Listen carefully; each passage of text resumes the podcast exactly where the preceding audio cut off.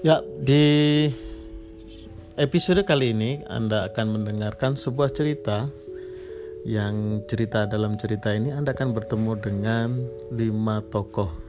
Yang pertama adalah Skippy. Skippy adalah seorang pemuda yang tinggal di kota A. Yang kedua adalah Buffy. Buffy adalah seorang perempuan muda. Yang ketiga adalah Sinbad dia seorang pengusaha lokal. Kemudian yang keempat adalah Norma. Norma adalah seorang tokoh masyarakat dan yang kelima adalah Sloga. Sloga adalah warga biasa. thank you